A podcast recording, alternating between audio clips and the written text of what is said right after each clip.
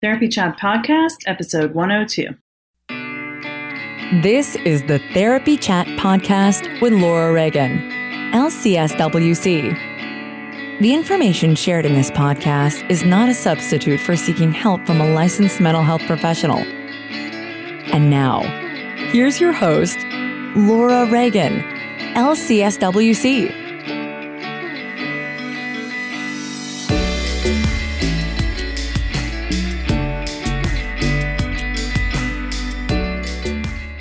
Welcome back to Therapy Chat.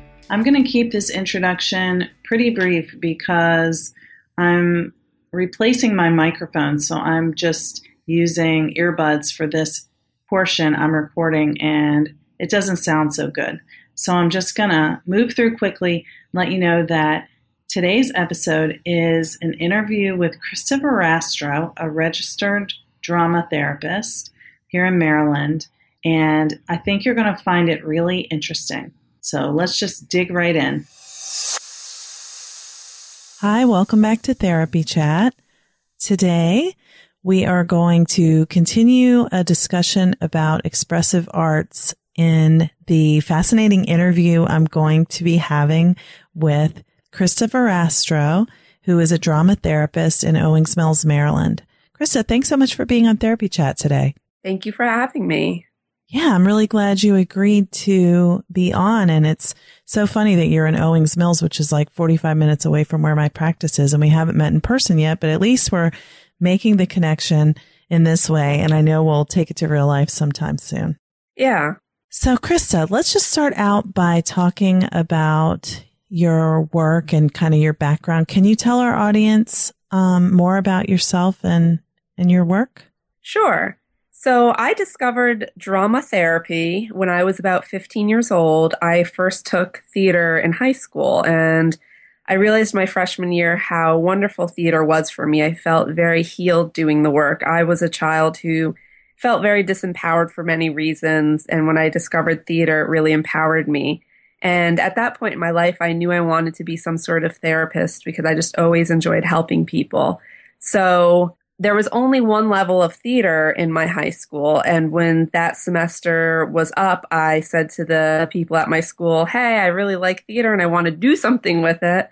What are my options? And they said, Well, you can retake the course. And instead of doing all the assignments the other kids are going to do that you already did, you can do extra kind of credit or whatever, um, you know, do some other kinds of papers that would give me the credit since I had done those other ones that were assigned. And so in that process, I was doing some sort of report. I don't remember the topic at the time, but I know that in doing my research, I came across drama therapy and was immediately drawn to the fact that I could combine my love of theater and psychology. So I discovered that it is a master's level program, like any kind of therapy we know. And I knew, okay, well, so I'll just do theater or psychology when I go to college and pursue it as a master's. And so I grew up about an hour outside of New York City and discovered that NYU had a school of individualized study. And I discovered that I could make my own concentration there. So I studied theater and psychology. And actually, there was a drama therapist on staff there. So she really mentored me a lot. And I immediately went on from there to get my master's in drama therapy. And have been in the field ever since, and I am a registered drama therapist, is the credential that we get. So I have worked with all sorts of populations in that time. I pretty much say the only thing I haven't really done is inpatient at this mm. point. I've worked with mentally ill people and um, I've done prison work. I've done um, elderly and dementia and all sorts of things. What I fell into, I moved to Maryland nine years ago and I actually interviewed for a job the same week I moved, got it, and I ended up there for eight years. And that was, I know, Laura, you did similar work. It was um, an agency that does domestic violence, sexual abuse and assault, and human trafficking. So trauma became my niche, and it still is what I mostly do. So last year I started private practice and I do share space with two art therapists and one of them was someone I worked with at that agency I just mentioned. And so we luckily have gotten to work together a lot um, when we see families and stuff and do sessions together. We get to combine our art and drama therapy, which is really cool. So that's where I am currently. And I also do a lot of presenting because people are always fascinated by drama therapy since it is very little known. Um, so I tend to find myself getting a lot of offers for presentations. So That's great. Speaking. Yeah. Yeah. I'm so glad that you came on to therapy chat because even though I knew you were a drama therapist and we've connected through online uh, in the past, I, I don't, I just don't know that much about it. And mm-hmm. I really think that a lot of people don't know about it. So I hope this discussion will really help those who are listening to kind of think about what therapy can be in a different way. I have to say, I can't believe we haven't run into each other at some point because I moved to Maryland now, um, about 10 and a half years ago. Mm. And I was working in a sexual and domestic violence program. You know, when I first moved here too, it's like, mm-hmm. how did our paths not cross? Cause our counties are right next to each other. Yeah. But you mentioned that you are in private practice and you share space with two art therapists and other drama therapists. Is that right? Uh, there's no other drama therapists where I'm at currently, but I am. I know some in the area. Though the few that are here, I tend to know. yeah, because it's a really kind of a small. Yes, super small. I could actually tell you how small. If you, whenever I say this, people are baffled. So how small. I was registered ten years ago. When I got my registration, I was number 374, and that is from the year 1979 when they started. So you get the idea that in the I whole state, 74 in the whole country. the country. So now someone I know got theirs last year, and they were number six something, so 600 something. So ever since 1979, from the start of my organization, there's only been 600 something people who've gotten registered in it. Wow, that's amazing. So yeah, we're a rare breed. yeah, well, and that's so. I mean, it's wonderful that you're you're out there and offering this. So let's just talk a little bit more about what drama therapy really is. Can you, I'm sure you can define that for us and I describe it. Actually, I, I can do both because when I do talk about it, I do like to give the definitions there are and then talk, break them down a little bit more for Perfect. you in layman's terms. Yeah. So the two definitions I have to share one is drama therapy is the systematic and intentional use of drama slash theater processes, products, and associations to achieve the therapeutic goals of symptom relief, emotional and physical integration, and personal growth. The other one is drama therapy is an active, experiential approach to facilitating change through storytelling, projective play, purposeful improvisation, and performance, participants are invited to rehearse desired behaviors, practice being in relationship, expand and find flexibility between life roles, and perform the change they wish to be and see in the world. Incorporating one of my favorite quotes there at the end. yeah, right. Um, yeah, it's a lovely way of putting it. but um, those are the the technical definitions, which I know sound wordy, uh, so basically, the idea is using theater techniques in therapy. So just like it, the way I liken it is, most people are familiar with art therapy and music therapy because again, they have more numbers and more people doing it. It's the same idea. It's instead of using art as the medium or music as the medium, drama therapy uses drama as the medium. And what I actually say about it is, to me, drama is all the arts. You've got visual art and drama. You have movement. There may be music. So to me it really is all the arts combined. Um, and what I tell people when I was a kid, actually, my love was music. I played clarinet and was really good at it. And that was, I, I played by ear. I was like talented at it too. And like I said, theater came later for me. But when it came to being a therapist, it made a lot of sense to me to do drama therapy because when you think about it, we're always in role. So one of the premises is that we play different roles. So my role right now is different than the role I have with my husband or the role I have with my parents or the role I have with my clients. So you have all these different roles and everybody has to sort of find a way to be comfortable with the multiple roles they play. And so in a, a therapeutic lens, we look at what role is somebody maybe stuck in? You know, are they, do they associate as a victim role? Do they associate as a sick person role, an angry person? So, looking at roles that people get stuck in and trying to find better balance in roles. What roles do they want to try on and be more of and strengthen? So, that's one of the big, we heard that word in those definitions, but that's what it really means is the roles that we play in our everyday life. Mm. And one thing I could say too, in the definition, it brought up performance.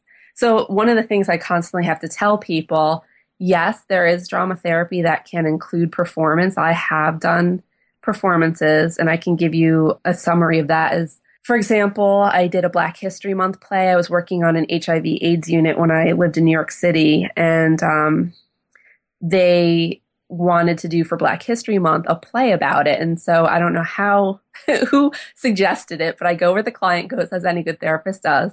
And they wanted to explore what it would be like to do a talk show in heaven with all these leaders in Black history.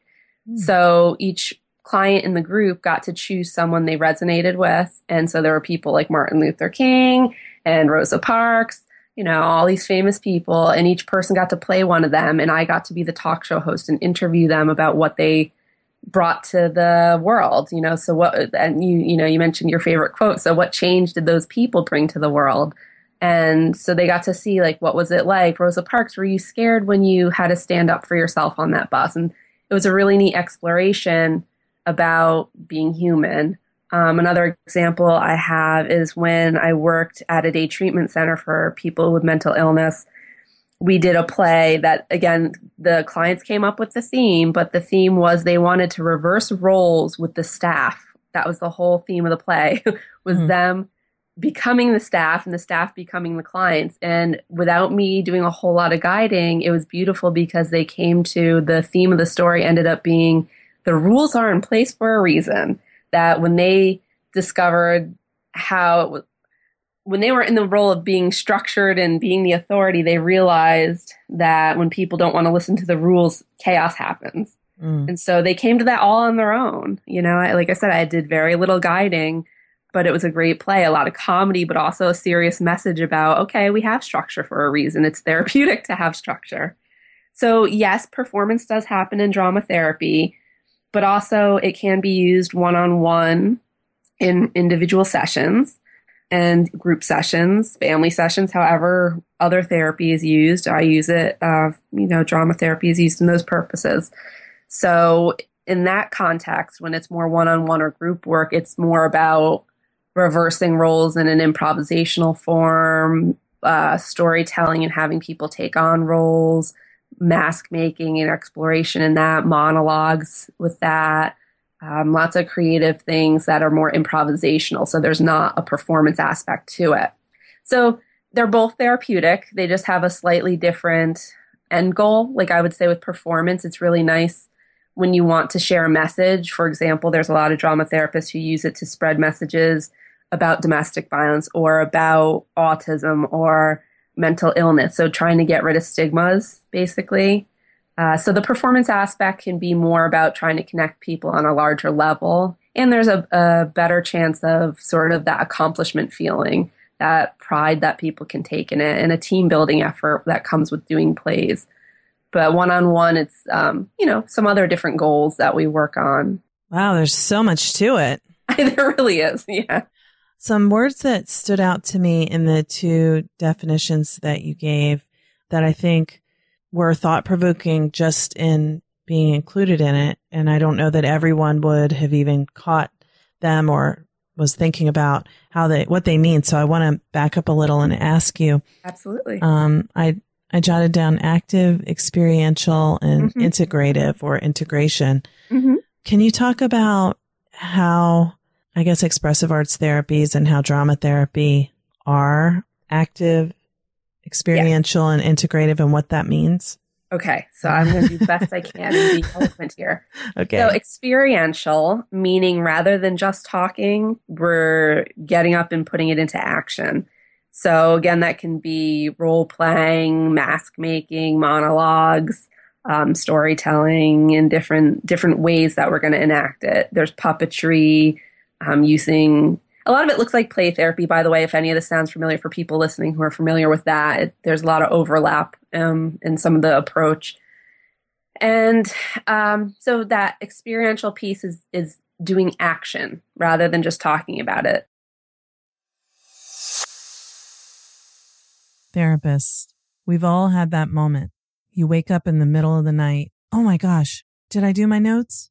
Well, you don't have to worry about that anymore when you use therapy notes. Therapy notes makes it easy to write your notes, get them done quickly, but thoroughly. My group practice has used therapy notes for six years and everyone always finds it easy to use. But the best thing is if you do need help, you can call their customer service number and a person answers the phone. And anytime I've ever had to use it, which is maybe three times in the past six years, my issue has been resolved easily with a cheerful demeanor in 15 minutes or less. So I highly recommend therapy notes.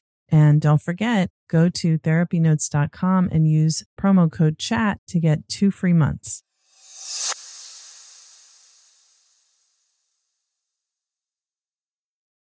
Say goodbye to your credit card rewards. Greedy corporate mega stores, led by Walmart and Target, are pushing for a law in Congress to take away your hard earned cash back and travel points to line their pockets. The Durbin Marshall credit card bill would enact harmful credit card routing mandates that would end credit card rewards as we know it. If you love your credit card rewards, tell your lawmakers hands off my rewards. Tell them to oppose the Durbin Marshall credit card bill.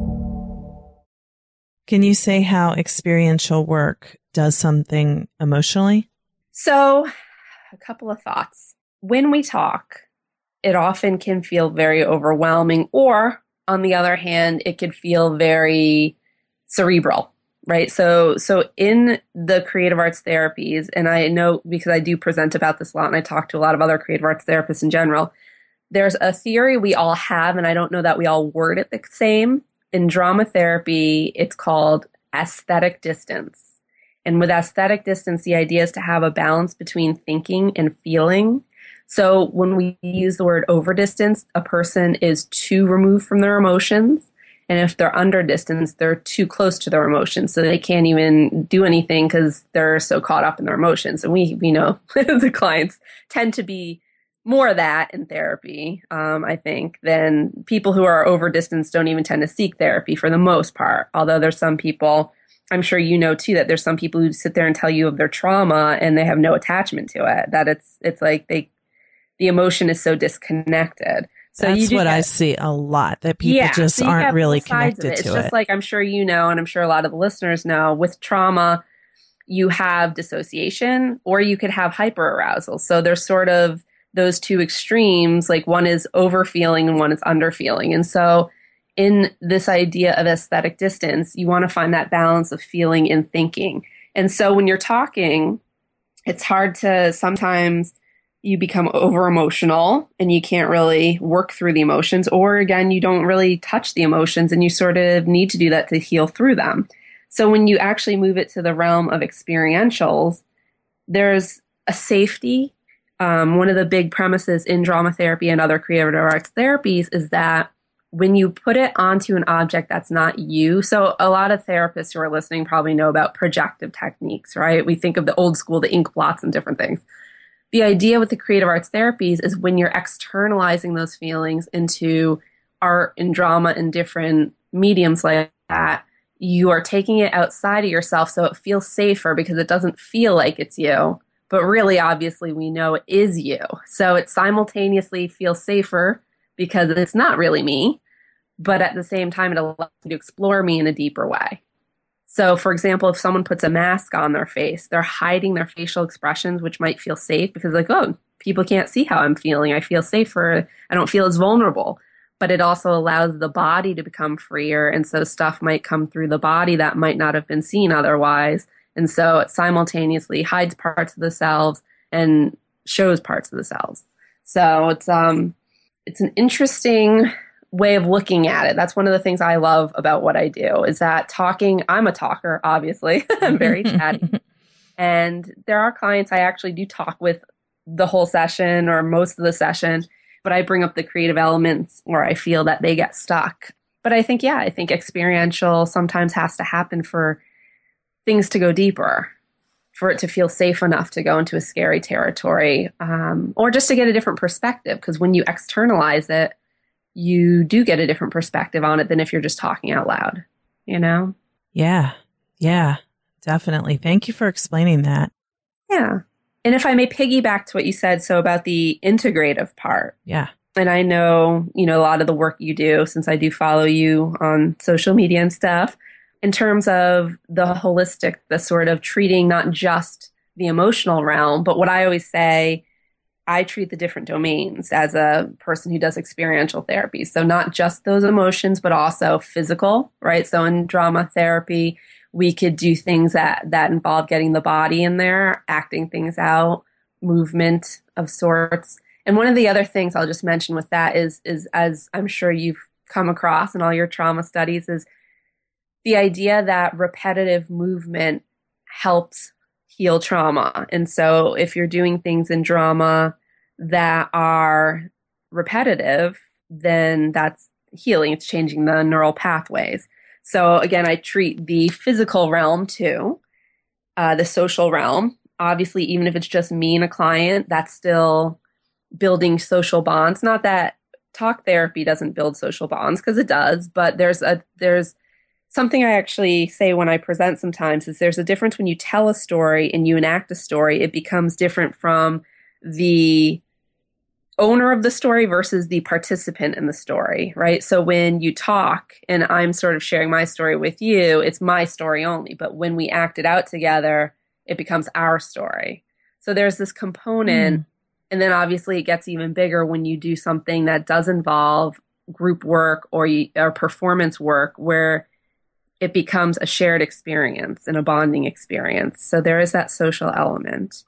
I would think there's something about the trust of allowing oneself to be vulnerable to do the performance or the movement together mm-hmm. rather than just sitting in the chair where you know what to expect. The other person's sitting, you know what they're going to do, you know? Mm-hmm.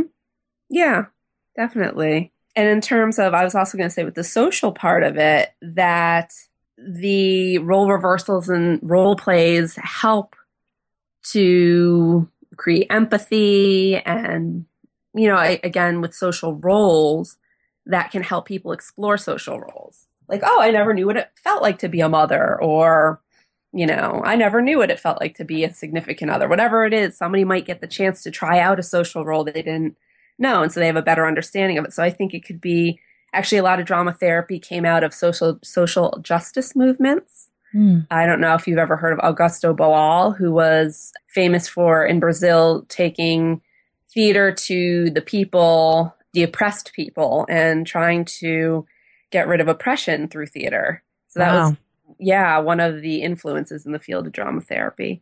So, yeah, so the social aspect is pretty cool. And also the cognitive domain, I would say something we also treat thought thought stuff, problem solving, right? And so that's really important getting to again try out different roles and problem solve scenes, rehearse scenes. If someone has anxiety, rehearsing for the future.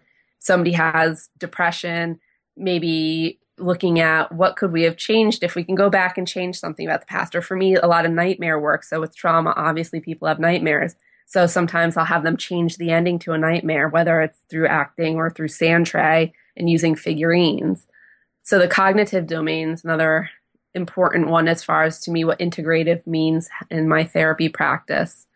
And um, oh, and within that too is also CBT type type of work. I use a lot of scales to show, mm. especially when I do groups there's um, something called a spectrogram that actually comes out of psychodrama, which I know you and I might get to talking about how psychodrama and drama therapy are a little different, but using scales on the side of the room. So on one side, if I said, How do you feel today? On one side of the room might be, I'm terrible. This is the worst I've ever felt. On the other side is, It's awesome. It's the best day ever. And then I'd say, Place yourself anywhere on the scale, wherever you'd like. So if you feel you're smack in the middle, go in the middle. If you feel like you're more happy than bad, then go somewhere towards that end, you know? And so that there's a way of concretizing what someone might feel in a different way than just talking about it. So, yeah, so I feel like an integrative practice helps treat all these different domains that we have in our lives rather than just talking about emotions. Yeah. Wow, this sounds so great. Yep. Sometimes I wish I could learn everything that Yeah. my guests know how to do, but then, you know, I'm just glad to know that other people know how to do these amazing things. Right.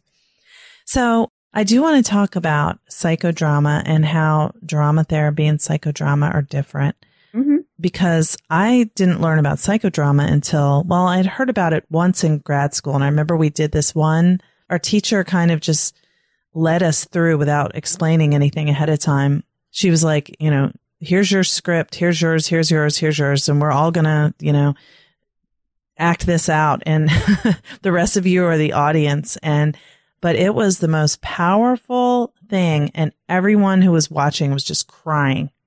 hmm I mean, I don't know if that was necessarily great in terms of like, you know, how some people were triggered and, you know, all that was happening, but it was just, it was like from in one moment we were dragging ourselves into this Saturday morning class, like, oh God, you mm-hmm. know, just tired and complaining. And the next moment we're like totally like transfixed watching what's happening and just having this huge emotional experience. So that was how I initially learned about it. And then as you and I talked about before in Lisa Ferentz's trauma certificate, psychodrama was a part of the teaching and I was fascinated by what it can do. But when I met you and I heard you were a drama therapist, I assumed it included drama, uh, psychodrama. So now please clear up my misconceptions and help us understand the difference. Sure. So psychodrama was first. Psychodrama actually, the knowledge I have about the history of it, it was around the 1920s it became big.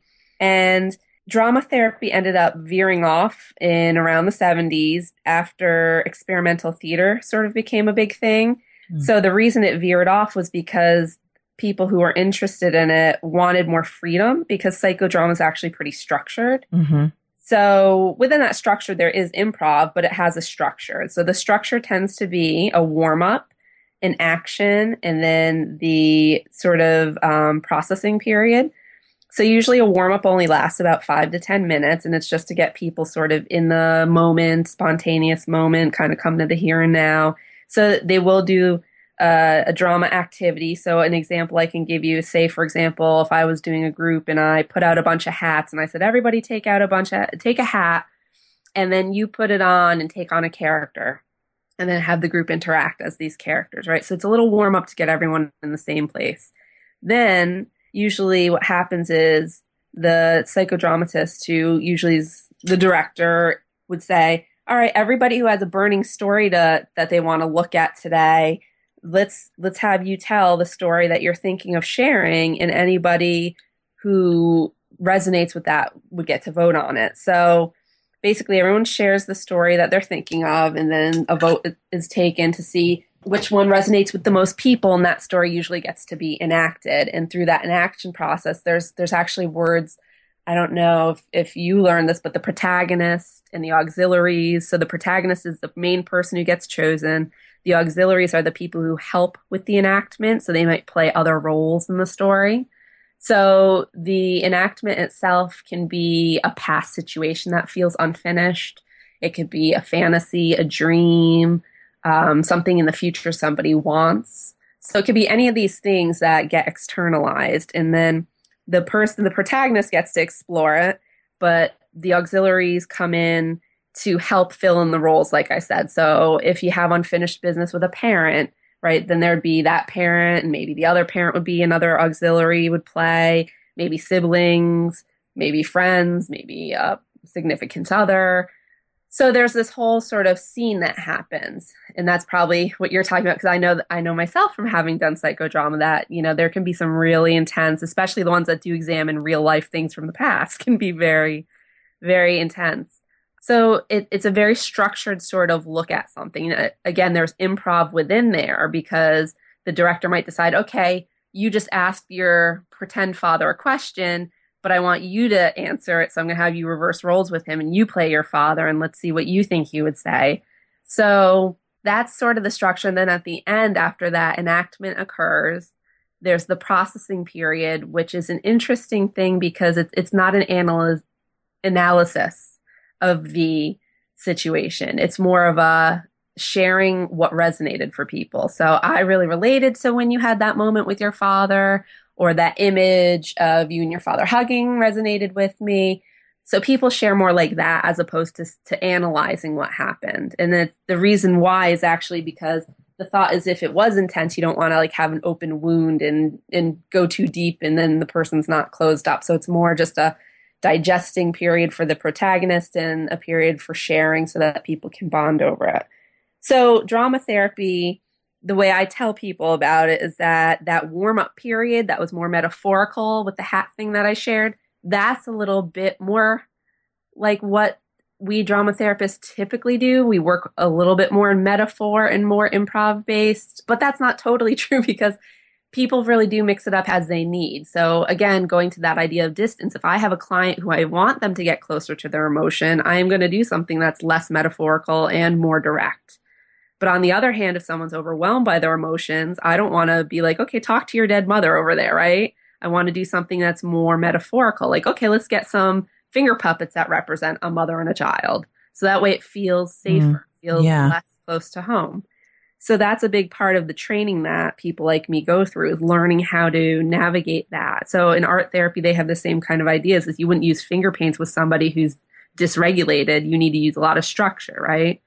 Same mm-hmm. with um, music therapy. You wouldn't do drumming with someone who's aggressive. so that's the idea is we're trained to know when to use these different techniques. And what I will say, so psychodrama tends to use more psychodramatic techniques and drama therapy tends to use more projective techniques. So to give you the gist of what that means the psychodramatic techniques are the me roles. They're roles that are still me, but they're different parts of me and that kind of thing. And um, the projective techniques are the ones that are not me. So again, the, the, puppets and the masks and the dolls and the stories of characters you take on, those things are all not me, right? They're they're very distanced. So right. drama therapy again tends to use more of that metaphor. But again, yes, it gets very it's it's hard to explain because we kind of just go where we need to go. So it doesn't always it's not always one or the other. But that's a little bit of the breakdown how psychodrama and drama therapy look a little bit different. Yeah, I appreciate that. Mm-hmm. You're so knowledgeable about this. Yeah, actually, I talk with people about my identity as a drama therapist. I don't know when I retire one day, I'm going to be like, I don't know what to do because for most of my life, I've been a drama therapist. Yeah, it's, it's a passion. It's wonderful. What you said about when you were 15 not being very empowered until you found drama, it's clear that once you found it, you knew because I sure wish at 15 I had been so clear about what I wanted to be when I grew up and how to get there and all that. I was very, very much less. I didn't figure it out until I was about 29. I know. but that's okay. You know, we're all on our own journey, but it's pretty inspiring how, you know, it just lit a fire in you and you mm-hmm. ran with it. Um, one thing I will say is I often get people thinking it's just for kids, mm. and it's not. Adults benefit from it too. I see all ages. Um, I've literally seen from two to over a hundred, and everyone can benefit from it. And again, a good therapist knows how to make it appropriate for the client they're working with. So with the kids I work with, it does look a little bit more like play therapy. Might be a lot more improv but with adults it might tend to be more a little bit more of like that psychodrama stuff i mentioned or like a, uh, for example i use a lot of poetry. I like to take a poem that's uh, like somebody else wrote and then do other versions of it. Um, for example there's a really cool poem. I actually did in a, a workshop years ago and i sort of borrowed the ideas as many of us do but it's called autobiography in five short chapters i think is the exact title Mm. And it's really a cool little poem that says, like, I was walking down the street, I fell in a hole. Took me a long time to get out. Then the next chapter is, I was walking down the street, I saw the hole, I still fell in it. Oh, I know that one. Oh, you do? Yeah. So it's like this process of you know, we learn, we make the mistakes, we see it coming, we still make it, and then eventually we get to a place where we avoid that street altogether, right? Yeah. So in drama therapy, an example of using a poem like that would be to say, write your own journey, write your own five chapters about what your journey's been, and let's let's enact it, right? So let's enact you falling into the hole, so to speak. Like when I did it, I talked about the castle. Uh, I don't even know where I'm very creative myself, obviously, why I got into this work, but my poem ended up being I was a princess and I kept letting people in the castle who took advantage of me, and then my castle kept getting robbed. So then eventually it was like, well, then I built a moat. And then I put some alligators in the moat. And I learned to not always answer the door when somebody knocked. And so it was my own journey of putting up my boundaries. Uh, yeah. I'm sure many of us therapists have been through that. so, and then in that workshop, we got to enact our own poems that we created based on that first poem. So with adults, it might look a little bit different. But yeah, so it is for all ages though. I don't I don't like having to always correct people that it's not just for kids. yeah. So do you use poems and things like that with little kids too? Or is it more something that they need to be a little bit older? I haven't really tried poems so much with the kids. What I do do with with younger, I, I've done it with groups of teens I've worked with to do a group poem. So to have each person add a line to the poem. So for example, even when I do presentations now as a demonstration, I'll often use, let's say if we're talking about our strengths. So each person in the room can add a line about our strengths, you know? And then sometimes you could even enact it as you speak the poem then like we are tough and then put on a, a, a pose that's a tough pose right? So that's another thing in, in drama therapy we do some sculpting where you could have people sculpt as almost like a frozen statue using their bodies to sculpt emotions. So that's a neat aspect too. That's really cool. And that's just so when you use your body like that in representing something emotional it's really different Mm-hmm. It's very, very cool. So another question I bet you get a lot, but if you don't, it's something I was wondering is, do people have to have, do they have to be really creative or do they have to have like a drama or, you know, creative background to be able to participate? No. So actually, when you have somebody who's very product oriented, it can get in the way of them looking at their process. Like even a lot of my clients who don't consider themselves creative. They're constantly going, "Oh, this is terrible. Can I start over? Oh, I, this drawing's awful. I made a mistake." And I always have to encourage, "This isn't going in a gallery. This is just for us to explore something." So no, no creativity or experience with the creative arts is needed for any of the creative arts therapies. The idea is just to look at them in a different way, look at those feelings and those thoughts that we have in a different way. It helps when somebody's open to it because I certainly have clients where I'll say something and they'll be like, "I really don't want to try that." and I'm like, just bear with me if you can. sometimes, you know, like I do tell people I never force and I always respect if there's just something it's really, really uncomfortable. But sometimes I also encourage at the same time, you know, it might be uncomfortable just because it's new, but trust me, like I am trained in this and I wouldn't be telling you this if I didn't think it was going to ultimately have a good effect for you. Yeah, it helps when people are open minded to, to the ideas that are presented, the different techniques. And do people come to you specifically looking for drama therapy? You know, or, or, does anyone ever just show up who doesn't know that you're a drama therapist or they didn't pick up on that detail? So it's an, a good question. It's interesting. I actually recently had the first person reach out looking for drama therapy groups specifically.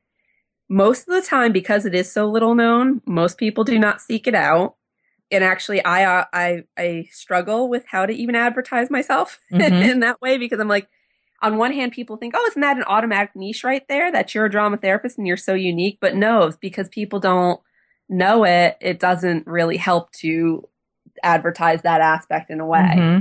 and people I think get intimidated by it. Again they see it and they think it's like oh that's for kids or you know something where they don't feel it's fitting. Yeah the other thing I learned is drama therapy is more like a modality in a way. Whereas, like, I, I've realized that people are looking for their symptoms. So they're not necessarily looking for, as you know, you know, sometimes there's clients who are looking for EMDR or CBT, but most of the time they're just looking for a therapist that treats anxiety or depression or trauma or whatever, right? And so that's um, more what I focus on when I share with people what I do therapy wise. But uh, the the beauty about what I do, I also tell people is is in the world, it's come to be that creative arts therapists in general are often seen as adjunct therapists. When you look at hospitals and stuff, that they're often secondary therapists. Like a person will have a main therapist they see weekly, and then us creative arts therapy people are leading groups and different things like that. It's just kind of been the trend everywhere,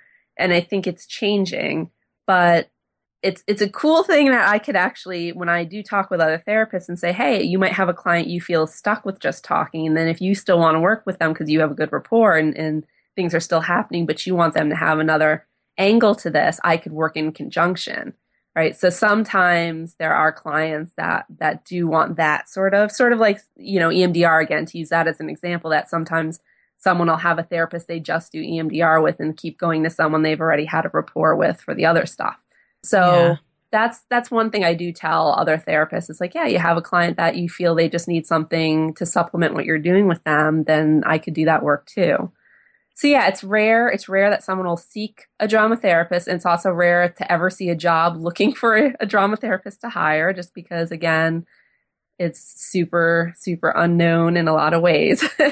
yeah, it's it's so interesting. I mean, it's clearly I know from what you're saying that the work must be very powerful, and I'm certain it's very effective mm-hmm. with your clients, particularly since, as you know, you and I both share the work in mm-hmm. trauma I, I have no question that what you're doing would be very powerful for people who have trauma, especially complex trauma, stuff that's nonverbal that they don't have a way to express or they are worried about having to relive it by talking about it over and over.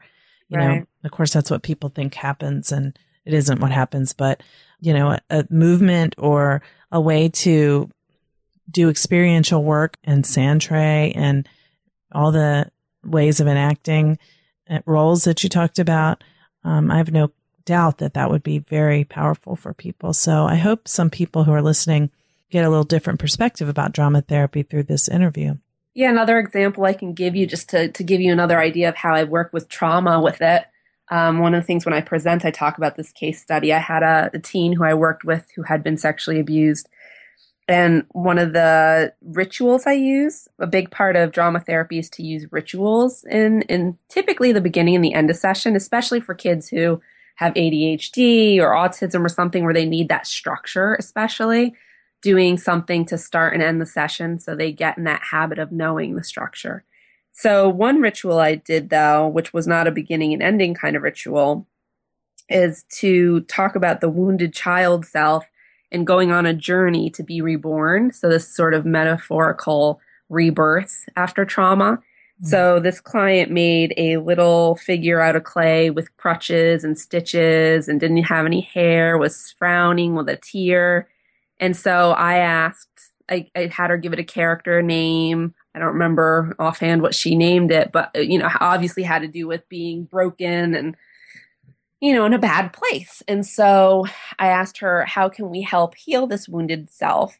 What journey does it need to go on? So the sand tray became a beach, and I had a um, amusement park toy set, and so that became a, a adventure at the amusement park. She went and gave it a good uh, get well card, and she gave it a badge, like a courage badge, and so she took it through this ritualistic journey to give it some healing, and then at the end because it was made of clay, I had her change it how it felt after the rebirth and I had her give it a new name. So in the end, she put a smile, she erased the tear, she put hair on the head, the stitches were fading, and you could tell she was on her way to healing. So that's another example of enacting a ritual for therapy sake. Yeah, that's very cool. And I can see how, you know, sometimes it's like, you know, you tell a story, tell a different ending, but when you're staying in that cognitive place of just talking and not doing something that's more experiential, like mm-hmm. the sand tray and the creating the, the figure, you know, you can still remain very detached from it, like you were talking about earlier. Yeah. Well, Krista, this has been just absolutely fascinating. I am so grateful that you took the time to be on Therapy Chat today. Um, do you have anything that you're offering that you would want to let people know about and how to get in touch with you? So I have things that I'm thinking of doing as far as um, like one day workshops for people to test out. I've had mm-hmm. some thoughts about different things. So I hopefully will have that in the coming months is a thought. And I do have a website that I will post that kind of stuff when it comes. But I also am writing a blog, and my first five entries, I think, were about drama therapy specific, about concepts that we use in it, and giving some practical examples of how I use it. Actually, the one I just shared, I do think I have in one of them. So that's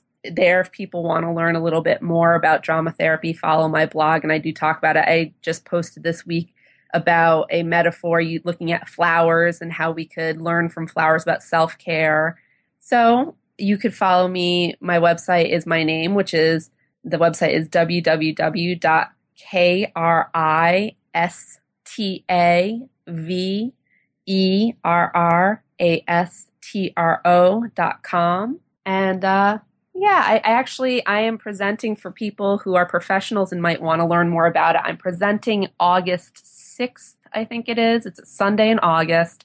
I'm presenting about group work with adolescents. I did present in early March about trauma and drama therapy. Um, and that is through the Chesapeake Beach Professional Seminars. Oh, okay. So that's on their website. So that's in for those of us in Maryland. Yeah. Yeah. Yeah. Well, that's awesome. And I'll be sure to put that information, including your link to your website in the show notes for this episode so everybody can find it, especially people who are listening while they're driving and don't get a chance to write it down. I think that what you're doing is wonderful. And I'm so grateful that you were my guest on Therapy Chat today. Thank you. Been fun. Thanks so much for listening to my interview with Krista Verrastro.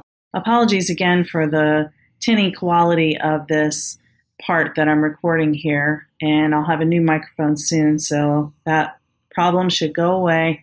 I know Pete, my audio engineer, hates listening to this type of tinny recording. Thanks for putting up with me, Pete.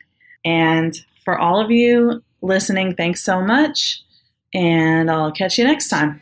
Thank you for listening to Therapy Chat with your host, Laura Reagan, LCSWC. For more information, please visit therapychatpodcast.com